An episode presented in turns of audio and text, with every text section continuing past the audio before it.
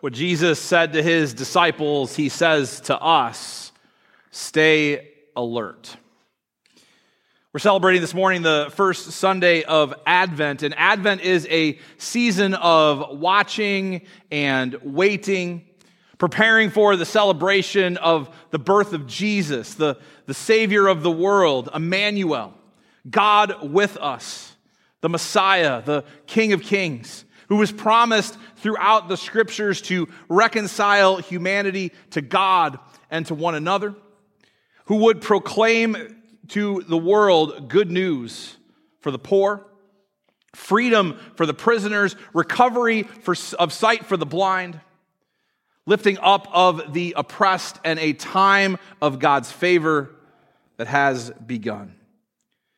The birth of Jesus is the defining moment in all of human history. It is the fixed point in which one era has ended and a new era has begun. So important to the history of the world is Jesus' birth that the years are measured as before Jesus' birth and after Jesus' birth. Now, the secular world has changed the letters as if that changed the meaning of it, but Jesus' birth is that fixed moment where the world changed forever.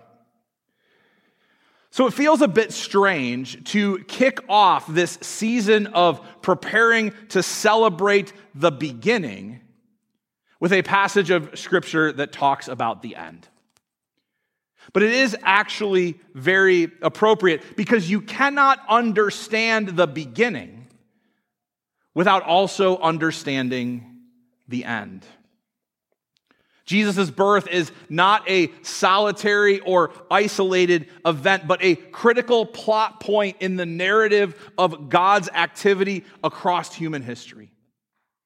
That God created humanity for God's glory and for relationship. This God who suffered from our rebellion as humanity chose and continues to choose to be gods over our own lives. And at a critical inflection point, God enters the world to redeem the world, to rescue humanity from sin, and to restore the world under the reign of Christ. The baby that we stand over and marvel at in the manger, we will one day sit under and marvel at and worship as we sit under his throne of grace. Not only does the end help us understand the beginning, but it also frames for us the in between. What does it mean to live as a people who wait and watch for the fulfillment of all that God has promised? What does it look like to live with the end in mind? So, the dialogue in our gospel reading takes place in the days leading up to Jesus' crucifixion and his death. He had been teaching in the temple, frustrating religious leaders and empowering common folks.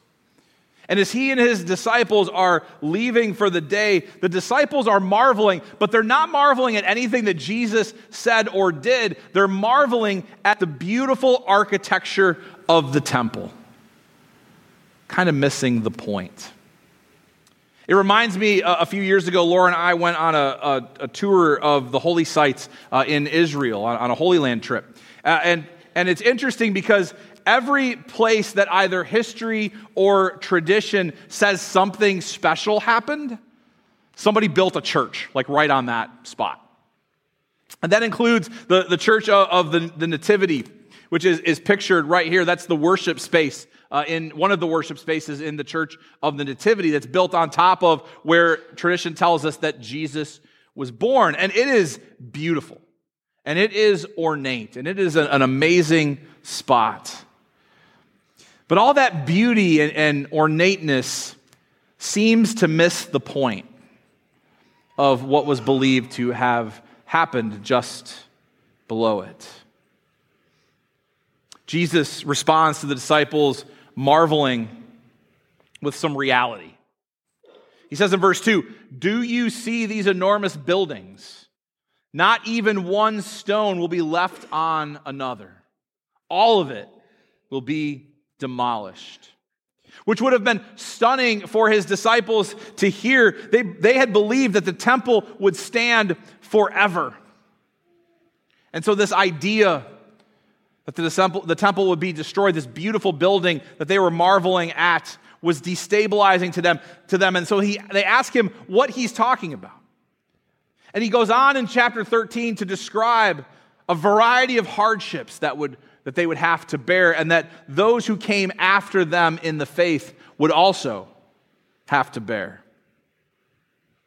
But after that time had happened, as the world was devolving into chaos, Jesus promises to return in glory and in splendor to fulfill everything that God had promised. What Jesus is trying to do here is to give them something to cling to, something to hope in when their lives turned out differently than they had imagined or planned or hoped for. That in their mind, that they would begin to imagine what the end would look like so that they could live with the end in mind. In Jesus' day, Emmanuel, God with us, the Messiah, the Savior King. It was believed that this person would manifest as a political and military leader who would throw off the yoke of Roman oppression and make Israel great again. And the disciples bought into this belief and this mindset, and, and they saw themselves as Jesus' followers, as on the fast track to a prime position in the kingdom of heaven. It's why periodically through the Gospels there's fights uh, about who was going to be the greatest in the kingdom of heaven. It's why James and John's mother tries to arrange for them to get to sit at Jesus' right hand and his left hand when the kingdom would come. It's why the parables were so confusing because they confounded this expectation that the disciples were emotionally attached to of what the world would look like with Jesus on the throne and them being his closest followers. It's like when someone tells you something's going to happen that you don't want to happen. You're predisposed to dismiss it, to just not believe that it's going to happen because it flies in the face of a future that you are emotionally attached to. It's what's called denial. And even when the, all the evidence points to that thing happening, it's hard to hear and hard to believe because you don't want to believe it. Jesus' explanation of the coming future begs the question of when. When is this going to happen? And, and Jesus says nobody really knows. But he paints a picture of a wealthy household whose owner goes away and empowers his, his staff to take care of everything. And they don't know when, the, when this guy's going to come back, and so they position themselves and prepare themselves to stay ready, to not let the owner return and find them sleeping. And Jesus says in verse 37 What I say to you, I say to all, stay alert. In other words, just as the workers were to stay alert for the, the owner to return, you and I are to stay alert for the return of Jesus, for the end of the age, for the restoration of creation, for the rescue of humanity. Now, one of the, the ways these words of Jesus are misunderstood is in thinking that Jesus' return is something to be feared. As though it's this like divine gotcha moment. Like Jesus is up in heaven and he's watching us and he's waiting for that exact moment when we least expect it, when we're the least prepared. And then he's going to show up and say, Hey guys, what's going on? That's not what the return of Jesus is intended to provoke. The return of Jesus is not something to be feared, but it's intended to inspire hope. Because it signifies the end of suffering and violence and injustice and sin and death that has characterized the world for basically all of human history. Jesus says in verse 30, I assure you that this generation won't pass away until all these things happen. And he's not talking about generations from a birth year standpoint, but from the standpoint of a period of time defined by human brokenness. And that that time period will continue until he returns. And I don't know about you, but while there is a lot in the world that I am grateful for, that I give thanks to God for, there's also a lot in the world that I'm sick and tired of. I'm sick and tired of racism. I'm sick and tired of injustice. I'm sick and tired of uh, political partisanship. I'm sick and tired of war. I'm sick and tired of economic injustice. I'm sick and tired of consumerism and hyper busyness. I'm sick and tired of the first world problems that we spent the last six weeks talking about. And I'd love for stress and comparison and grief and loneliness and anxiety and entitlement to just go away. I'm sick and tired of all of the, that stuff. And I'd love for it all to just magically go away. But Jesus tells me that it's not at least not until he comes back. The language that Jesus uses in the parables is intended to be hyperbolic. That as we wait for that day, as we hope for that day where Jesus returns to take care of it all, he doesn't intend for us as individuals to live in this constant and unsustainable state of readiness. That, and he does not intend for us to live in fear that we're not doing the right thing.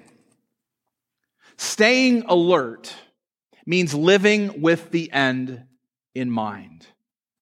It means being honest about the way the world is and holding on to the hope that we have in Jesus that it will not always be this way.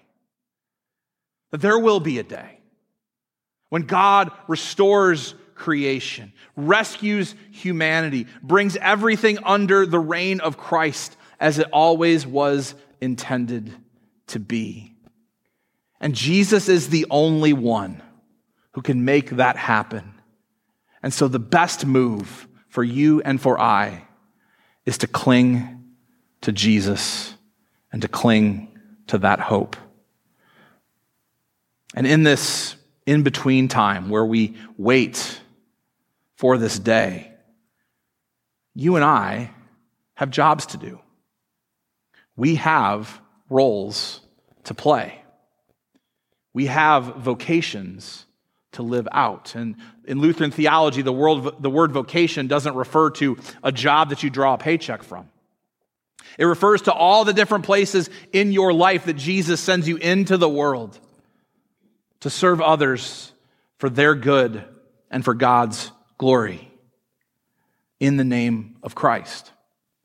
And so, as an individual, I have several vocations. I am a husband. I am a father. I am a son. I am a pastor. I am a leader. I am a coworker. I am a boss. I am a neighbor. I am a friend. In, and in every one of those roles, God sends me into those places to die to myself, to not do those things the way that I would want them or I would prefer or what brings me the most comfort, but to do them in the way that Jesus intends because it's part of a larger plan of bringing about the kingdom that he has promised. And I hope that God will accomplish in me and through me everything that God intends. I stay alert by looking, by listening, by responding to what I think God is telling me, but I also don't do it alone. In the parable, the household was, was able to stay alert and ready because everyone was working together. They weren't all on the clock 24 hours a day, seven days a week. Each one had their own job. Each one had a role to play. Each one had a vocation. And in, in combining together and in doing that, they were able to stay alert. And the same is, is true about us as well as a congregation, as a family of faith. We are called to together live with the end in mind. being and becoming a place where those disconnected from church and faith can receive healing and wholeness from the brokenness of their lives and the world and join us in living in that hope. That together we live with the end in mind.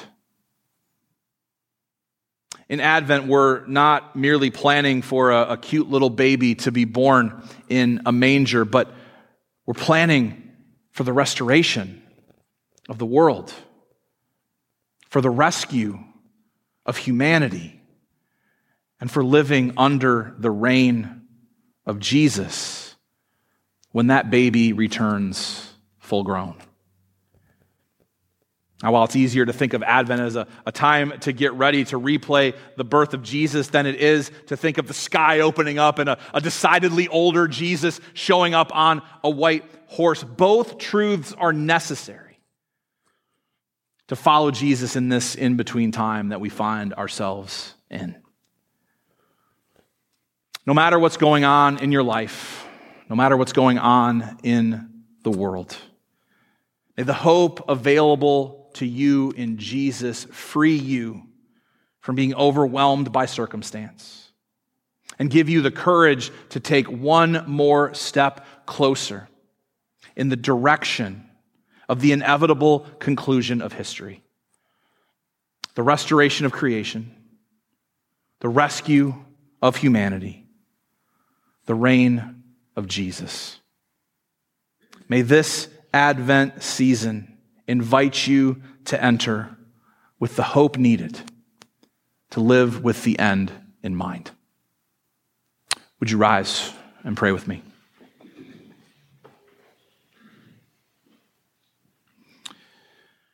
Lord, it's so easy to look at our lives and to look at the world and, and what we see going on that we're sick and tired of, that's exhausting, that's draining, that's painful the ways in which we, we suffer, the ways in which we see others suffer. It's easy to look at all of that and, and believe that it's always going to be that way. But you promise that there will be an end to that. And there will be a new beginning. And it's your return that brings to an end a generation of human brokenness. And in the meantime, you call us to go out into the world to be agents of transformation, to bring the kingdom to bear on a world that does not yet live under it.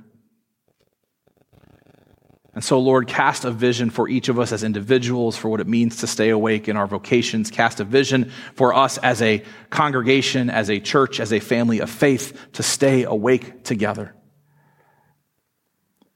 that we might see your kingdom break in within us and through us and into the world beyond us. We ask all of this in the mighty and powerful name of Jesus. Amen.